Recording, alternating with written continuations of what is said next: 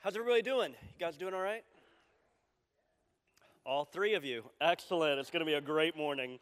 Wow, okay. Well, welcome to Journey. If I haven't had the chance to meet you, my name is Ken, and I'm glad that you're here with us. I want, uh, we're going to give you a pop quiz this morning, and so if you have the notes, you can use um, maybe the margin along the bottom of the notes or to the sides. Or um, if you don't have the notes, you can use that connection card, the back of the connection card that Pastor Aaron mentioned just a moment ago. And here's the pop quiz. I want you to write down the top five relationships in your life and put them in order of priority. Okay, so number one would be the most important relationship in your life. Number two, number three, number four, number five. If you're a, a, an extreme introvert, we welcome you to just put down three names because maybe that's about as much as you're going to get. But uh, would, you, would you do that right now? I know I'm getting a lot of like weird stares. So I love you and I'm glad you're staring at me, but um, just go ahead and start writing or pretend that you're writing, and it'll make me feel better. Even if you're not really writing anything down, Chip Friedberg, um, just pretend. And we're doing this like right now. Like this is a thing we're doing all around the room. At least in my mind, we were going to be doing this. So you're watching online, you, you can do this as well. Top five relationships, put them in, in rank of priority. And then to hold on to that, because we're going to come back to that in a few moments. We have been in a series called No Other Gods, and the premise of this series is that every single one of us, uh, regardless of how religious you are or how irreligious you are, every single one of us have a throne in the inner being of our lives and somebody or something is going to sit in that throne. And the question is, for followers of Jesus particularly, the, the question is, is God sitting in that throne and is he sitting in that throne exclusively? In fact, the statement that we've been making throughout the series is that God alone must sit on the throne. And it's not just a catchy phrase to, to rhyme so that, it, that you remember it, but it's every one of those words is important. God alone, exclusively, not God along with a few other things sitting on that throne. God alone must sit on the throne. And so, what we've been doing over the last couple of weeks is looking at some case studies, particularly from the Old Testament, of individuals who had to learn that God alone must sit on the throne. And today we're going to be in Genesis chapter 12. And again, this is an easier one to find. If you're not used to your Bibles, uh, you have a paper Bible. Genesis is the first book of the Bible. And if you just start at the very beginning and just move a few pages, you'll get to Genesis chapter 12. While you're turning to Genesis chapter 12, and we're not going to, all this is not going to be up on the screen, so you're going to need to look some of this up. As you're turning there, our main character for this week is Abraham. And uh, in some of the beginning passages we're going to look at, you'll see him called Abram. His name was Abram, and then it was changed to Abraham. And so don't let that mess you up too much.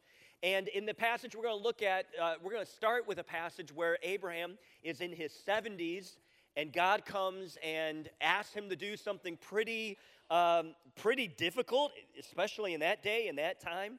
Um, but that there's a reward, there's a payoff if he will follow through and do this. So Genesis chapter 12, we're going to begin with the second part of verse 1. Is everybody there?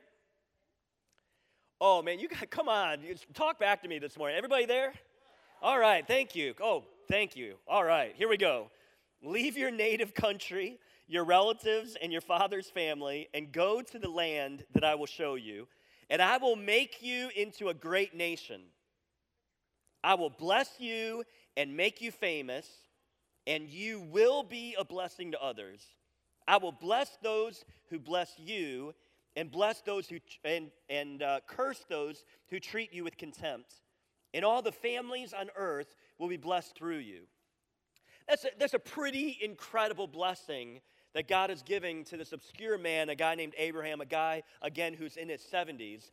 But this blessing is based on the premise of Abraham doing something and doing something that would have been unheard of in that time. In that ancient culture, you never really left the place that you were born.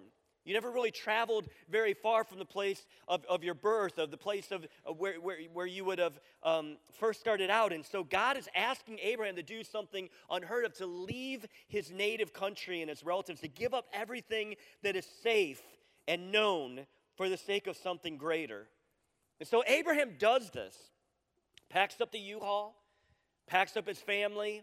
He doesn't have he doesn't have an end destination for his GPS. He's just going to go on a ride and wait for God to, to tell him where to go. And so God leads him to a place called Canaan. And now Abraham has landed there, and God gives him the next piece of instruction. And this is found in verse 7. God speaks to him again in verse 7. It says, Then the Lord appeared to Abram, or Abraham, and said, I will give this land, speaking of this whole area of Canaan, he goes, Abraham, I'm going to give this land to your descendants. I'm going to give this land to your descendants. There's only one problem Abraham doesn't have any descendants. Abraham is an old man, his wife is an old woman.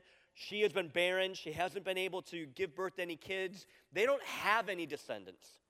This is before Abraham was Father Abraham. At this point, Father Abraham has many cattle. He doesn't have many sons. And so God says, Hey, Abraham, I hope you like this land. I'm going to give this land to your descendants. And Abraham might be thinking, That's kind of cruel. That's kind of a mean thing to say to somebody who can't have any kids. But God had made a promise, a promise that included a child. Now the years turned into decades, and the promise probably started to feel like a distant dream for Abraham. But then it happened. In fact, I want you now to uh, skip over to Genesis chapter 21. We're going to start in verse 1 of Genesis 21. And I, I love how this starts, the very first verse. Genesis chapter 21, it begins this way the Lord kept his word and did for Sarah exactly what he had promised. Okay, if, if, you don't get much out of this sermon, here's something to get out of this sermon.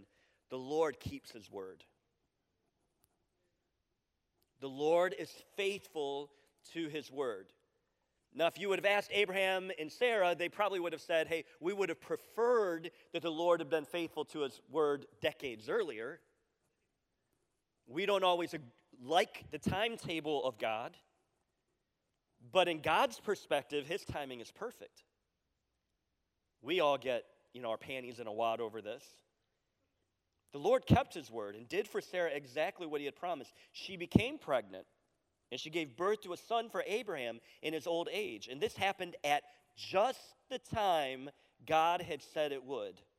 And Abraham named their son Isaac. And eight days after Isaac was born, Abraham circumcised him as God had commanded. And Abraham was 100 years old when Isaac was born.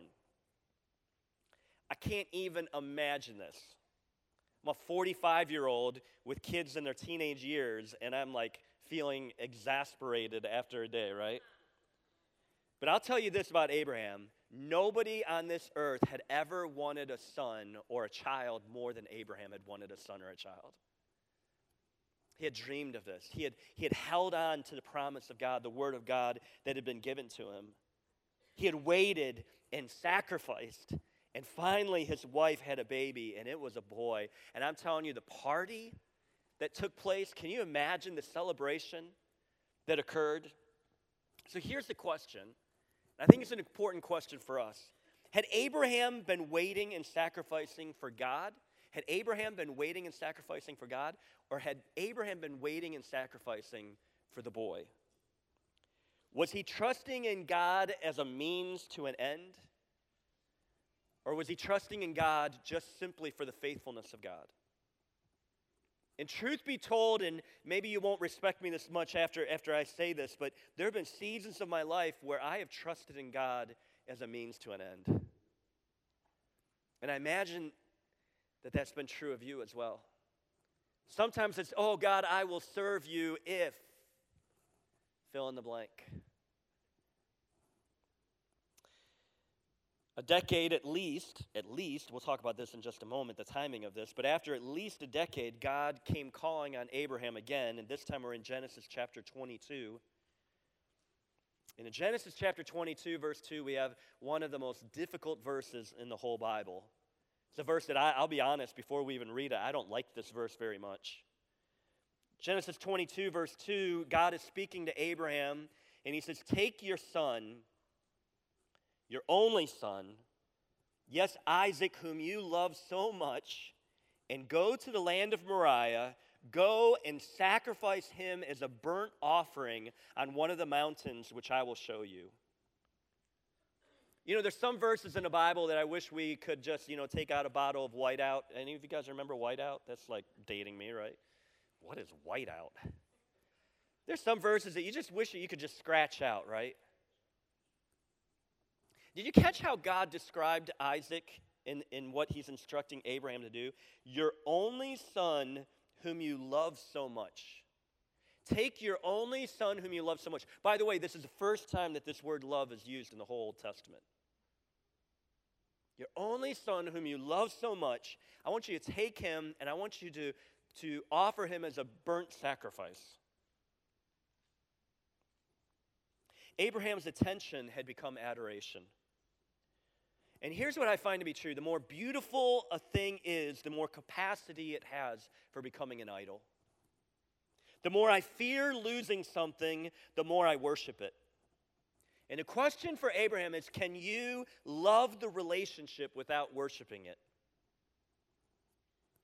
I promise you, there's relationships in your life, or if you're younger, maybe there's relationships that you want to have in your life that sometimes can be objects of worship. And God would say to you, and He would say to me, that He alone, God alone, must sit on the throne.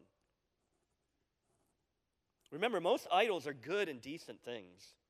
Most idols are not horrific, evil, wicked things. Most idols are good and decent things that we allow to become supreme. Now, I do need to say this God never actually intended for Abraham to actually sacrifice his son. We, we need to make that clear. For Abraham, he lived in a time where the law had not yet been given. In fact, Abraham is the beginning of all this. There had been no law, and Abraham lived in a time where child sacrifice was actually rampant among the pagans. And so when he hears this command from God, he just figures, well, this is just, God is just just like all the other gods out there, he's requiring child sacrifices, and, and they would do this. I mean, we, are, we, we have um, archaeologists have discovered whole civilizations where this child sacrifice thing, this isn't just something we talk about, like this actually happened. So Abraham doesn't have the law yet. He, he knows, and we're going to speak to this in a moment, like he, he knows that God is faithful. He knows that God, he's probably even wrestling with this whole thing. So I want to make it very clear, lest anyone walk out of here with the wrong impression. If you hear a voice in your head and you think it's from God, but this voice is telling you to kill somebody, that's not God. Okay, turn to the person next to you and say, That's not God. That was a good place to amen, by the way. Right? So, so Abraham hears from God that he's supposed to take his one and only son, the son that he loves so much, that he's supposed to go to Moriah and he's supposed to sacrifice his son, right? And I got to imagine that Abraham didn't sleep very well that night. I know he was a man of faith, and we can argue and we can look at Hebrews chapter 11 and see the incredible faith. I, I, I also realize that Abraham was a human being. I got to imagine that that was a night of wrestling with God. And we pick up in verse 3, it says, The next morning, Abraham got up early. And he saddled his donkey and took two of his servants with him, along with his son Isaac. Then he chopped wood for a fire for a burnt offering and set out for the place God had told him about. And on the third day of their journey, and I, can we just pause and say, again, this just speaks of uh, three days this journey had to take? These are the parts where I just go, come on, God, give this guy a break, right? Like it couldn't be a three hour journey, it had to be a, a three day journey. They're on a journey for three days. On the third day of their journey, Abraham looked up and saw the place in the distance. Stay here with the donkey, Abraham told the servants. The boy and I will travel a little further, and then there's several statements. We will worship there, and then we will come right back we will worship. See, for Abraham, he recognized that worship isn't just about singing songs.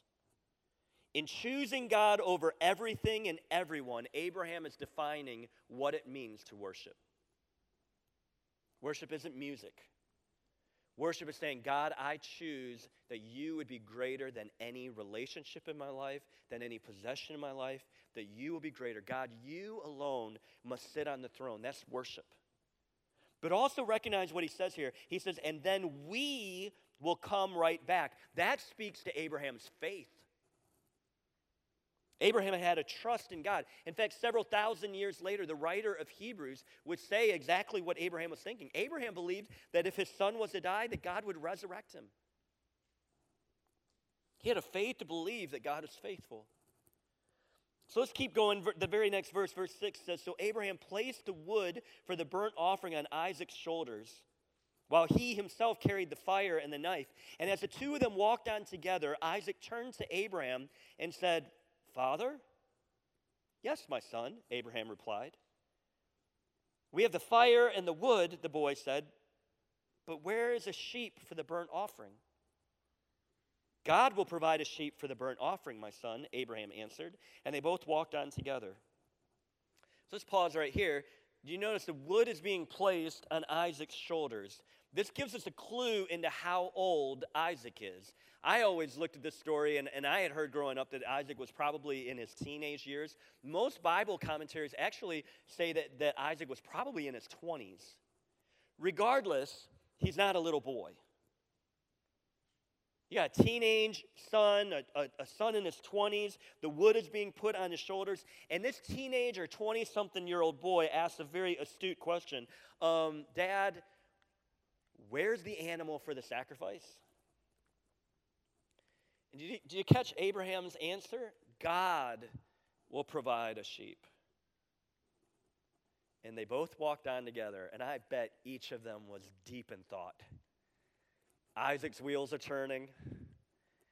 Abraham's, again, he's, he, he was a man of great faith, but I also believe he was a human being. I believe his wheels were turning. Verse 9 When they arrived at the place where God had told him to go, Abraham built an altar and arranged the wood on it. And then he tied his son Isaac and laid him on the altar on top of the wood. And Abraham picked up the knife to kill his son as a sacrifice. I mean, this is intense, is it not?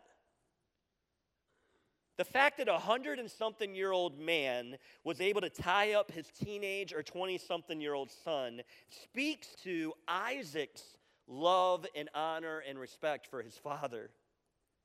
Don't tell me that this kid couldn't have gotten out of this. He, he had such an honor and respect and love for his father that I'm, I'm sure he's going, I don't get at all what's going on here. But I know I love my dad. I know I respect my dad. I know my dad has always, always treated me with love. Do you notice that Abraham picked up the knife to kill his son as a sacrifice? Abraham would have been a hunter. He, Abraham would have, would have killed animals. And, and when you instinctively go to kill an animal, you don't pause. You, it's just instinct, right? You just, you just push that knife through. But in this instance, Abraham, he's, he's, he's pausing. This is a moment. And scripture says in verse 11, at that moment, the angel of the Lord called to him from Abraham, or called to him from heaven. Abraham, Abraham. Yes, Abraham replied, Here I am. This is a great statement throughout Scripture. When someone hears the voice of God and they say, Here I am, it's a, it's a, it's a statement of surrender. Here I am. I'm surrendered to you. He says, Here I am. Do not lay a hand on the boy, the angel said. Do not hurt him in any way.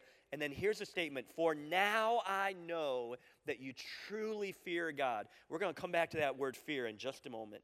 You have not withheld from me even your son, your only son. Then Abraham looked up and saw a ram caught by its horns in a thicket. So he took the ram and sacrificed it as a burnt offering in place of his son.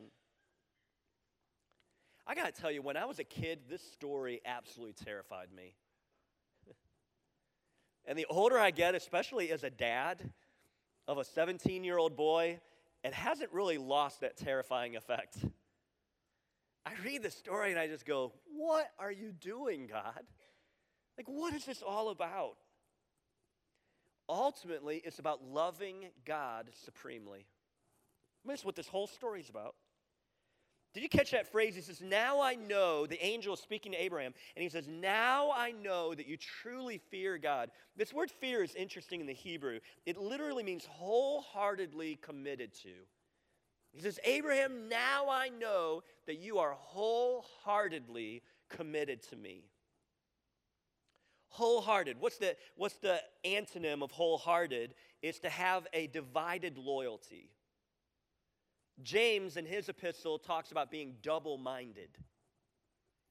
The angel says to Abraham, Now I know that you wholeheartedly trusted me. You're not, you're not leaving something that, that I'm unable to, to deal with. Like you're saying, I'm all yours, God. I'm all in. I'm wholehearted in my trust and my faith in you. I think the question for you and I in this room is are we wholehearted in our trust toward God? Like, are we completely surrendered to God? God, you, you can have all of me. We sing songs like this, but is it actual? Is it really true in our lives? God, I'm wholehearted toward you. I'm not holding anything back. Isaac was a wonderful gift to Abraham, but Isaac was never created to be central. He was never created to be most important or ultimate. I think a great way of illustrating this is to think of a bicycle wheel. And on a bicycle wheel, you have these spokes, right? You think about these spokes, I want to compare these spokes to maybe relationships in your life. And whether you're a teenager in this room or, or you're a retired person in this room or somewhere in between, like we all have these important relationships in our lives. The older that we get, the more of these spokes we have, right? I think about just for my life, like one of these spokes would be Carrie, my wife of 22 years my favorite human being in this whole world. One of these spokes would be my son Kyle, my 17 year old. One of these spokes would be Kate, my 16 year old. One of these spokes would be Kara, my 14 year old. One of these spokes would be my mom. One would be my dad. One would be my brother, my, my sisters, like, like these different spokes. But here, here's what happens in American Christianity is often God just becomes another spoke. And that's not the relationship that he wants to have with us. God doesn't want to be a spoke on the wheel. God wants to be the central hub that all the spokes come from and connect to. And in fact, when God is a central hub, what actually happens is it makes all the spokes the stronger. Can you imagine a bicycle wheel without a central hub that the spokes come from and go to and are connected to? But so many of us in our lives, we're like, God, yeah, you can be a spoke on the wheel, I don't know if I want you to be the central hub. That, that seems a little weird. Like, what if you asked me to do something that I'm uncomfortable with? Children are incredible gifts. Can I just say that one more time? Children are incredible gifts. I love my kids. I've been blessed by God with three kids that I love with all my heart. They make me proud all the time. Children are incredible gifts, but they are not meant to become our identity. And especially in the United States, we've gotten this a little weird, a little whacked. The children are not meant to be the CEOs of the home. Ask any marketing expert, you can Google this, don't take my word for it, but marketers understand that kids are the ones who are actually making the major financial decisions of families these days. Do you know that? So much of the marketing is actually going straight to your kids because they know that the kids are the ones who are making the major financial decisions of a household. Kids are making the major decisions regarding calendars and schedules. And it's not supposed to be that way. It's why we're so stressed out as a culture. In fact, they're only meant to live under our roofs for a season. I'll say it again for the people in the back. Our kids are only meant to live under our roofs for a season. That would be a good place to say amen. I don't know. Genesis chapter 2 For this reason, a man will leave his father and mother and cleave to his wife. So many marriages have been all messed up because they didn't get that first part right. You got to leave, you got to cut the ties in order to truly cleave, not just physically, but emotionally. But because children have become our identity, Like, we don't even want them to leave. Like, we can't even imagine our kids leaving. You look at different, um, they talk about divorce, and, and counselors will tell you this. Like, there's different years where divorce is more common than other years. Seven years, for whatever reason. The first year, third year, seven years. Increasingly, the time where a lot of divorces are happening is in year 20 to 25. And you know what's going on in that phase? The kids are leaving the home and mom and dad are looking at each other, and they've just been roommates for the last 15 years. Their lives have completely revolved around their kids. And I love my kids. Please hear me say, I'm not against kids. But our kids are not meant to be ultimate. They're not meant to sit in the throne of our lives. And so you have moms and dads who are devastated when their kids walk out, they don't even know who they are anymore. They don't even know how, how their own personal identity or even how to relate with each other. I think may, maybe a, a, way of um, illustrating this, some of you guys were wondering, did you know that you had a shirt hanging up there that whole time? How many of you were wondering? You're like, did you know that you, you forgot to put in your shirt? We're going to do a little Mr. Rogers time for those of you who are old enough to remember. Hi, neighbor. How are you doing? Here, when I'm busy, um, and you know, some mornings you're just like, like there's not enough morning. maybe you wake up a little late, or you're in a hurry, you're in a rush, and sometimes, and, and maybe you don't wear a button shirt very often, but but sometimes what I find is that if if I'm not careful, what I do is I I miss, I, I miss the, the the the top button. Any of you ever done this before? And I'll get all the way down to the bottom and I realized that I, I, I screwed, oh, crud. I, I screwed the whole thing up. Because I'm in a rush. I'm in a hurry. I'm not really thinking. I'm not being intentional. So I've got to unbutton all the buttons and start over. And here's what I find that if, if I get the top button put in the top slot, and I get that button right, and then when I go down to the next button, it, it, it all just works, doesn't it? This, this is how I put this in my notes, and I think this is so important for us to get. If I get the top button right, everything else falls into place. If I get it wrong, everything else is out of alignment. Here, here's, here's how this relates to what we've been talking about God has ordered our lives in such a way that our devotion to Him is a top button. If that relationship is in proper order, if God alone is sitting on the throne, you'll find that every other relationship will fall into place and it will be far more satisfying. But if you're wrong about the top button, if you put the top button in the wrong slot, everything else is going to go wrong as well. So let me ask you a few questions, and I'm going to get in your face a little bit with this, and this is going to be harder for some of you in this room than for others, but these are in your notes if you want to follow along. Here's the first question What person or people matter most to you in this world? That's why I asked you at the very beginning of the sermon, before we even got into the content, I asked you, what are the top five relationships in your life, and to rank them according to priority. You, you should know that. You should know who is the most important relationship. What person or people matter most to you in this world? And I would encourage you to communicate that. Since our kids were small, we've t- I've told them, in fact, Kate's sitting in the front row and she knows my wife is the most important person the most important human being in my life. God is the most, God alone sits on the throne. But I let them know all the time when they're misbehaving, when they talk to my wife in a nasty way, you, you don't want to do it because I say, you don't talk to my wife that way. There's my wife, and then there's you three. if mama ain't happy, ain't nobody happy. What person or people matter most to you in this world? Do you know? Do you know? Have you have you thought about it? Sometimes we go through life and we don't even think about this stuff. What person or people matter most to you in this world? Let me ask you the second question. Is there a relationship in your life that seems to be the, the determining factor in whether or not you are happy and joyful or sad and depressed?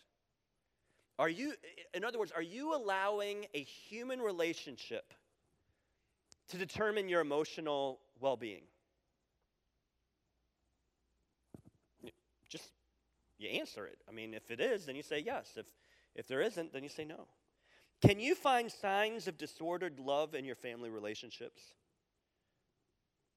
Are there signs of disordered love in your family relationships? In other words, relationships that are just not in the proper order of priority? How would a deeper worship of God affect all of this?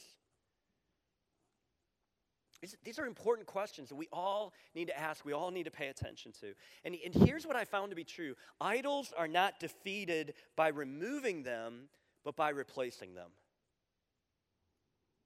In fact, the more time that I try to remove an idol, I focus on it. And if you focus on something, you can't get it out of your mind, right? You, you've heard me say this a, probably a million times, but if I, if I told you to forget the number 322, in fact, I want everybody at the count of three, we're all going to forget the number 322, okay? So 322 will now be out of your mind. You will no longer think about the number 322. At the count of three, we're not going to think about 322. It's going to be wiped from our memories. You will not be able to remember 322. One, two, three. We're supposed to forget that number, right? Now, how do you forget the number 322? You start thinking about what? Other numbers. Start thinking about 517. You start t- thinking about 922. You start thinking about 518. You start thinking about, and I'm telling you, after enough time, you won't remember what the original number was. If you want to get rid of idols, you don't get rid of them by, by trying to focusing all of your attention on removing them. You start replacing them. We, we say to the throne of our life, you're not going to sit in that place. You're, you might be a good and decent relationship in my life. You might be a worthy priority in my life, but you are no longer sitting in the throne. God alone must sit on the throne. God alone must sit on the throne. So, how do, how do we, what do we think about to replace these idols that need to be removed? How about we think about this? 2,000 years after Abraham and Isaac, another firstborn son would be asked to carry wood as a sacrifice up a mountain. On that mountain, he would be stripped naked and laid on the wooden structure where his hands and feet would be nailed to it. He would be hoisted up into the air where for several hours he would suffocate to death. And while he was suffocating, he would say things like, Father, forgive them. They don't know what they're doing. Ultimately, he would commit his spirit into the Lord's hands. This time, there would be no voice from heaven announcing deliverance. There would be no angelic rescue. There'd be no other substitute laying in the bushes. The Son of God, the Son of Man, Jesus, would become the absolute substitute for Abraham's sons and daughters for us in this room. Peter would say it this way in 1 Peter chapter 3 verse 18. Peter said this. He says, "Christ suffered for our sins once for all time." Once and for all time. He suffered for our sins. Isn't that interesting? He didn't just take the payment, he suffered for our sins. And that, that key, that key, our sins. Can I just say, hi, my name is Ken and I'm a sinner. We don't like to hear that. Apart from God, apart from His grace, apart from His mercy demonstrated toward me on the cross, I am sin stained and sin covered. This is Christ suffered for our sins once and for all time. He never sinned. Christ, Jesus, he never sinned, but he died for sinners. And I love this phrase He died for sinners to bring you safely home to God. That's the love that He has for you. He's always been thinking about you. Listen, God's posture towards you is not one of being in a bad mood. His posture toward you has been one of wanting to bring you safely home to Him, to bring you safely into relationship with Him. God's posture is He wants you to spend eternity in His presence in heaven with Him, enjoying Him. He suffered physical death, but He was raised to life in the Spirit. You say, Ken, what does this have to do with what you've been saying? This is the answer to our idolatry. We need to offer our idols up, and rather than clutching to them too tightly, which is what causes them to become idols, right? When I take a good gift that God has given me and I grab onto it and I say, I'm not letting go of this. But instead, I hold it loosely and I offer it to God. That's the answer. What I do grab onto is something so much more worthy, so much more greater and eternal. I latch onto the assurance that God so loves and cherishes me that I can actually rest my heart upon Him. I can look to Christ for the significance and security that my heart has been longing for. And I can find that real fulfillment comes when God alone sits on the throne. So, can I just ask you, who is sitting in the throne of your life? Is it God? Is it God and something else, someone else? In fact, I'm going to have you stand to your feet. I've got a couple questions that I want to ask in these last few moments. We're almost done. Here's the first question that I would want to ask you is Have you come to a place of receiving the love and the forgiveness of God for you? This, I'm not asking, are you religious? I'm not asking, are you a member of a church or if you've been baptized or not? What I'm asking is Has there been a place, a time in your life where you've recognized the weight of your sin? Where you humbled yourself and said, Jesus, have mercy on me. I've sinned against you. I believe you are the Son of God. Come and forgive me of my sin. Based on your death and resurrection, forgive me of my sin. Be the master and leader of my life. This is a question of, of lordship. This is a question of who is your master? Who are you following? Are you a follower of Jesus? When, when you ask him to come into your life, you become an actual active follower of Jesus. So, all over this room, I'm going to ask you to close your eyes and bow your heads. I'm not going to embarrass you. I'm not going to have you come forward. I'm not going to have everybody turn around and look at you. On January 1st, we're going to have baptisms where we're going to publicly demonstrate what God has been doing inside of us. It's going to be an incredible moment. But right now, wherever you are and in this room, if you'd say Ken, or maybe you're watching online and you'd let us know in the comments or send us a message.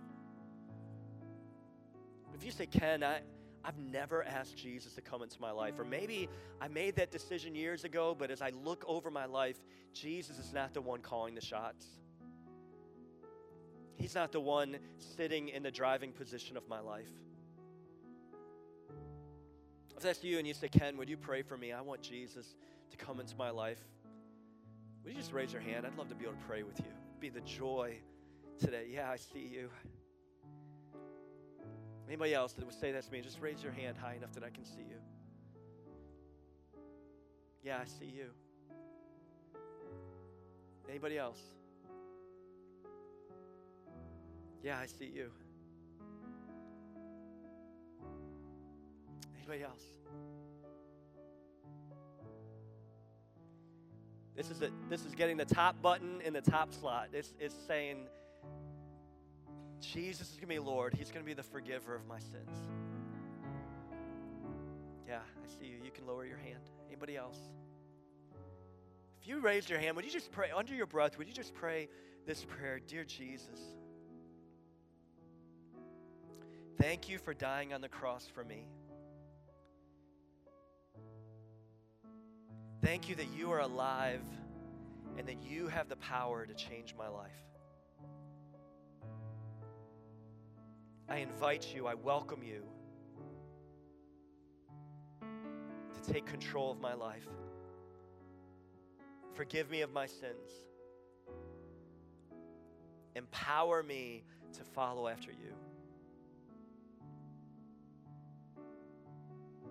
Guys, those I think there was three individuals that I saw that raised their, your hands. If you're making that commitment, that's the greatest commitment you can make in life. We celebrate that. In fact, I would encourage you to let us know on your connection card that you're making that decision. We'll have prayer partners that'll be up here in just a moment. They would love to pray with you and celebrate what God is doing in your life. But I told you a moment ago that I have two questions. That was the first question. The second question, again, I'm going to ask you to close your eyes and bow your heads. And I, and I only do this because I don't want people to be embarrassed. But if you're here and you say, Ken, I'm a follower of Jesus, I've, I've received his grace, I've received his forgiveness.